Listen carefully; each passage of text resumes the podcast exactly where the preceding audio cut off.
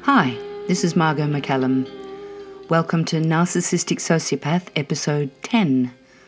What is moral injury? Understanding how our own values and empathy led us into the snare of the manipulative narcopath. One thing that characterizes narcissistic abuse from other toxic behaviors is the repeated, stealthy violation of our core values. These values bond us to our abusers, at the same time as their violation causes us great pain. We are torn. This kind of injury is what is meant by a moral injury. To follow are a few of those. Trust was used as a way of taking advantage of us. If our suspicions were aroused, he douses them quickly with, "Don't you trust me?" making us feel defective for not trusting the one person in our lives we should be able to trust, our partner. He can then conduct his covert affairs feeling confident that we won't violate his privacy, read his diary, check his text messages, question his spending from joint accounts, or any other detective work. We're made to feel we have to trust him, even though we already know we don't. This is called cognitive dissonance. Loyalty was used to shame and manipulate us. Since loyalty is so important to us, accusations by the narcopath of disloyalty, remember his pathological jealousy, can have the effect of making us try harder to prove our own loyalty to him in the hope of strengthening the relationship bond. We looked past red flags and boundary violations, tolerated his womanizing or fraudulent behavior, bent our own rules in the interest of our core value of loyalty. At the same time, we forgave his disloyalty, believing the empty promises, oaths, and vows, because they articulated our own values back to us like a mirror. Openness, honesty, and accountability in love relationships was used as a way to manipulate us. Our sharing of shameful secrets, past mistakes, traumatic memories, and the things that matter to us most was not treated with compassion, respect, and confidentiality. Rather, this intimate self-disclosure was used as emotional blackmail, and or to shame us by denigrating our character in jokes or gossip or sworn affidavits. Integrity, by that I mean doing what we promise to do, was used to place huge demands on our time, energy, and financial resources. This kept us on a treadmill of effort and exhaustion, which weakened us and diverted us from seeing the manipulation.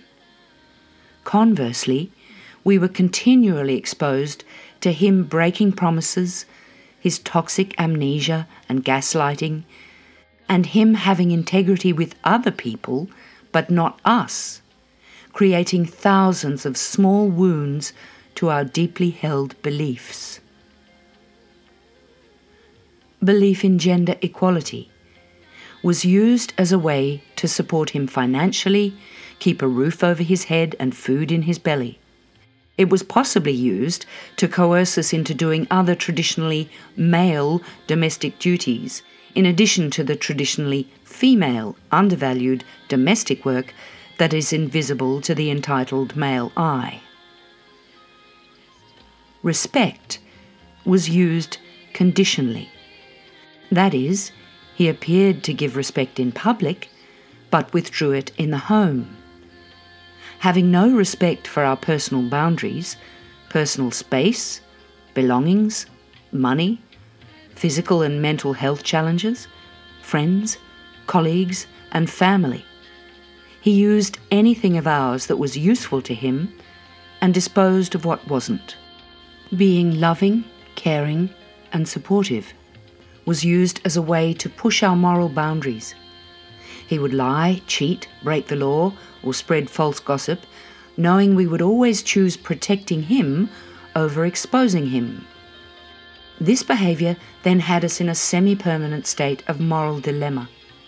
Our own values coerced us into behaviour that created shame in us. Moral integrity was used as a way of keeping us subservient to his needs and rules. If he knows we won't ever stoop to lie, cheat, and steal ourselves, then it's easier to keep everybody in the dark about his covert behaviour. Discovering what has been going on under our moral radar can become a cause for horror or traumatisation after he's discarded us and during the lengthy, abusive divorce. Assertiveness was flipped around. If we tried to assert ourselves, we were accused of being crazy or abusive ourselves. Over time, we became more and more subservient to him through his persuasive or coercive control.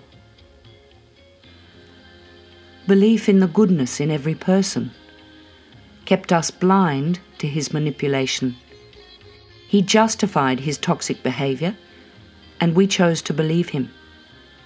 He persuaded us of a good intention behind every foul violation. We became complicit in his crimes against our own humanity. We were coerced. Kindness was twisted around to feed his envy or jealousy. For those of us whose narcopath was a sadistic or Machiavellian psychopath, we have experienced cruelty from him like from no other person. He took pleasure from causing and witnessing our pain, fear, or anguish. And yet he may have appeared to be kind to others, especially fans or strangers, lowering our self-worth even more. Our kindness to others stirred feelings of jealousy or rage in him, which he likely expressed by punishing us or the object of our kindness and care, like pets or children. Generosity was used to bleed us of everything we had. He played on our innate generosity with our time, energy, and finances, always promising to return the favour one day. We trusted him and gave him the shirt off our backs. He reciprocated by abandoning us and burning our lives to the ground. Let me tell you about empathy in narcissists and psychopaths. You might have read that narcissists and psychopaths have zero empathy. Well, this is true unless you unpack empathy into two different types. The empathy that is absent in narcopaths is affective empathy. That refers to the feelings and sensations we get in response to someone else's emotions. They don't recognize another person's emotional state or respond with the normal resonance. Resonance is when others around us are afraid or in despair. We as human beings usually begin to feel some of their pain.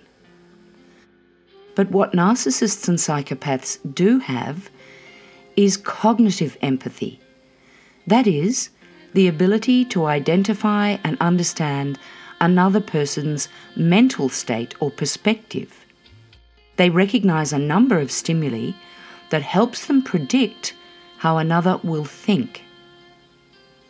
So, they can tell you exactly what you want to hear and lie unconscionably without feeling even slightly uncomfortable emotionally.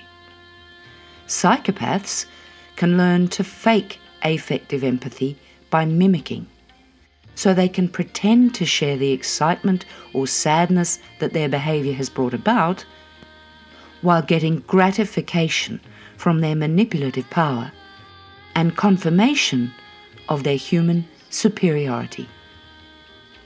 I hope this goes some way to explaining why you're experiencing such very deep pain. because you have received a moral injury, injuries to your core values. Thank you for listening.